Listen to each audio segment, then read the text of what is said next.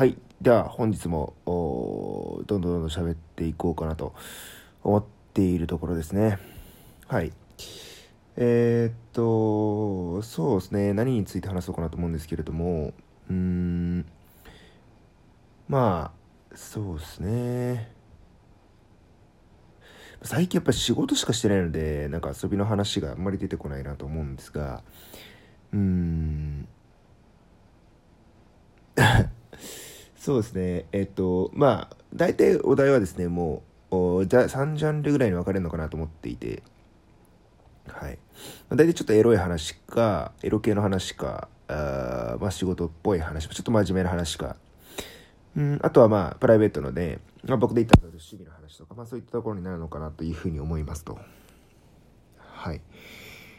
で、まあ、僕としては、まあ、趣味の話を少しずつやっぱりできればなと思っていてですね。はい。で、えっと、あんまり話す機会もないですし、まあ、友達とも、えー、共通の趣味も友達もいますけれども、なかなかそれを発信する場っていうのはないので、はい。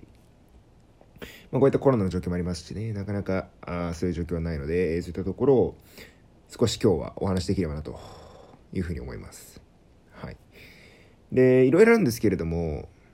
はい。で、今日は特に、よく聴く曲とか、あまあそういったことをですね、ベースに話せればなというふうに思います。はい。で、えっと、まあ僕が一番好きなアーティストっていうと、まあ選べないんですけれども、よく聞くのは、えっと、最近はですね、乃木坂46さんですね。はい。で、まあ、井上沙織さんが、えっと、ラジオを、ラジオトークで実際にやられてますけれども、はい。えっと、めちゃめちゃ好きなタイプの、はい、お顔様ですね。はい。もうあの、見てるだけでやっぱ幸せになるなと。この辺ちょっと熱いんですけれど、熱熱くなってしまう部分があるんですけれども、やっぱ可愛いっていうのはバリューですよねと。はい、生まれながらにしてバリューという、まあ、僕の友達があ言った名言があるんですけれどもあの可愛い、まあ、かっこいいというのはあ生まれながらにして人を幸せにするというところで、えーまあ、お金を生むに値する十分可愛いことなのかなというふうに思います。はい、なので、えー、可愛いが生む経済効果というのは、あまあ、それなりに大きいのかなというところを思っております。はいまあ、最初にだからですね、えー、そういった人を売ると、人の顔だったり、そういった役者ってところを考えた人というのは、役者だったりですね、アイドルってところを考えた人というのは、まあ、天才かなというふうに思う次第でございます。はい。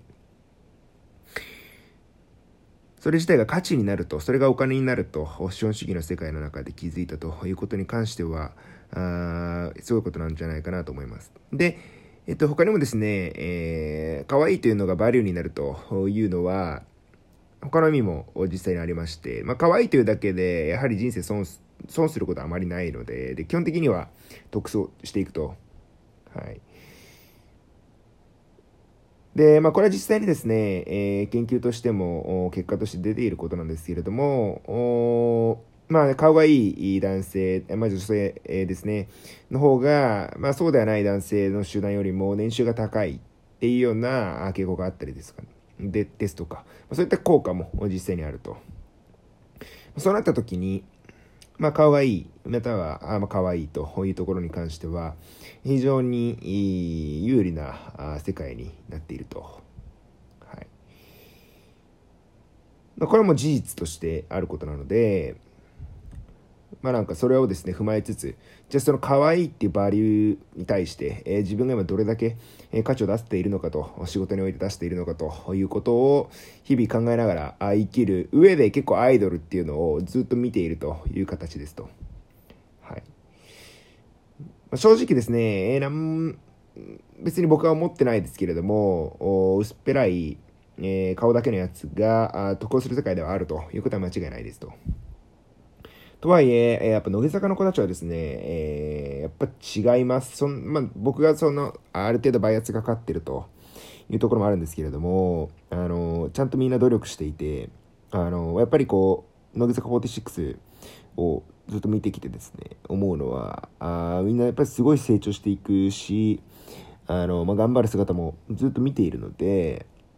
初めは弱かった子がね、まあ、例えば大園ちゃんとかなんですけれどもあの子が最初大丈夫かこいつっていう風に普通ドン引きしたんですけど僕は。ただでも今はもうえっ、ー、とめちゃめちゃ人気ですし可愛がられてますしはい。まあなんかそういったところをちゃんとえっと、まあ、濃密な多分濃い時間を過ごしながら成長していってるというところを見ると、まあ、自分も頑張ろうかなと思えたりだとか、ただただ可愛いっていうところだ、可愛いってバリューに負けないようにっていうところもありますけれども、あとはその子たちが、えっ、ー、と、乃木坂46の中の、で、実際にアイドルやってる子たちが実際にどれだけの裏側で努力をしているのかというところを想像したりしながらですね、僕は元気をもらっているというような形になってます。はい。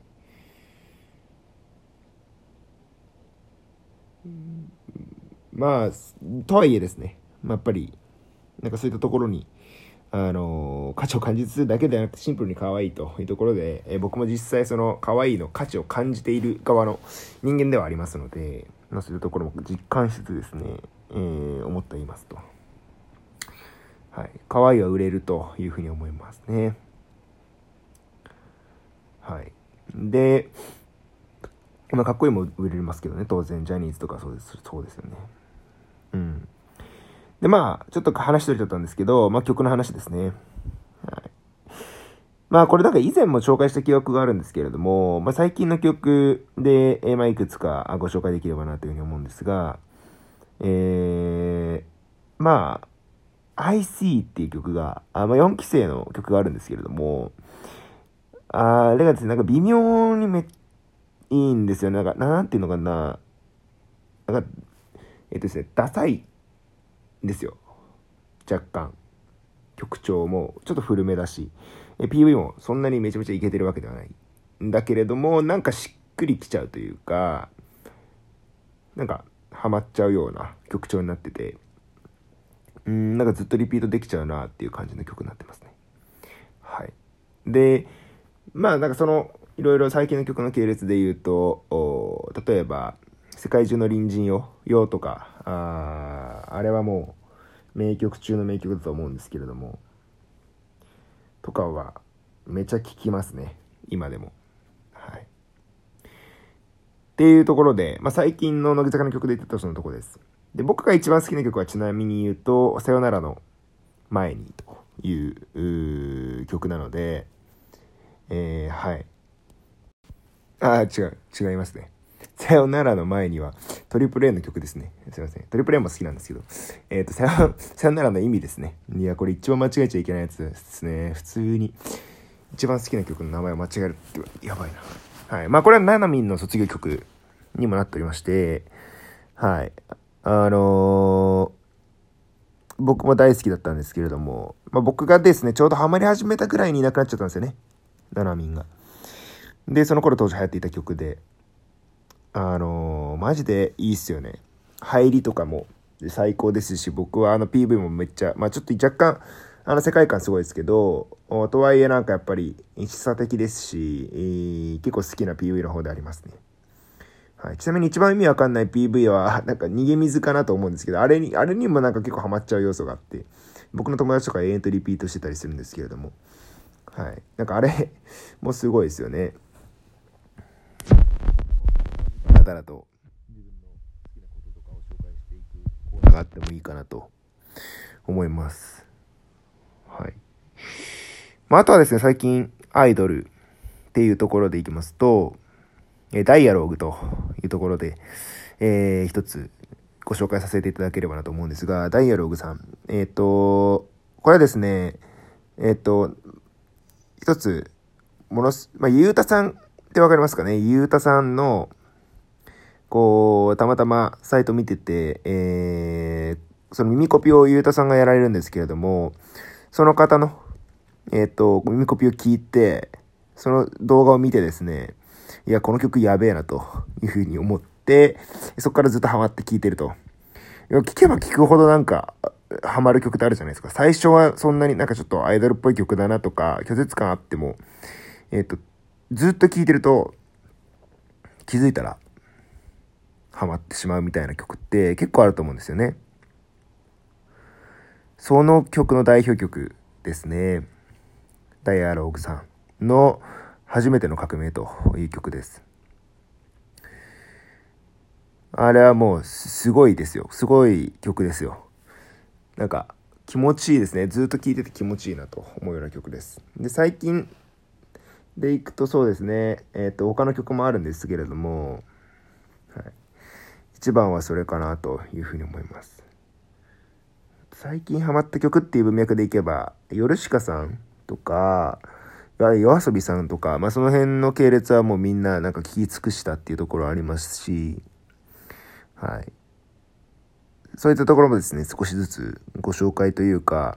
皆さんにも知って、ぜひ知っていただいて、聞いていただいてと、まあも、こういったですね、先進的、まあ、ラジオトークとかのリスナーさんたちは全然聞いたことがあるのかなと思ったりもするんですけれども、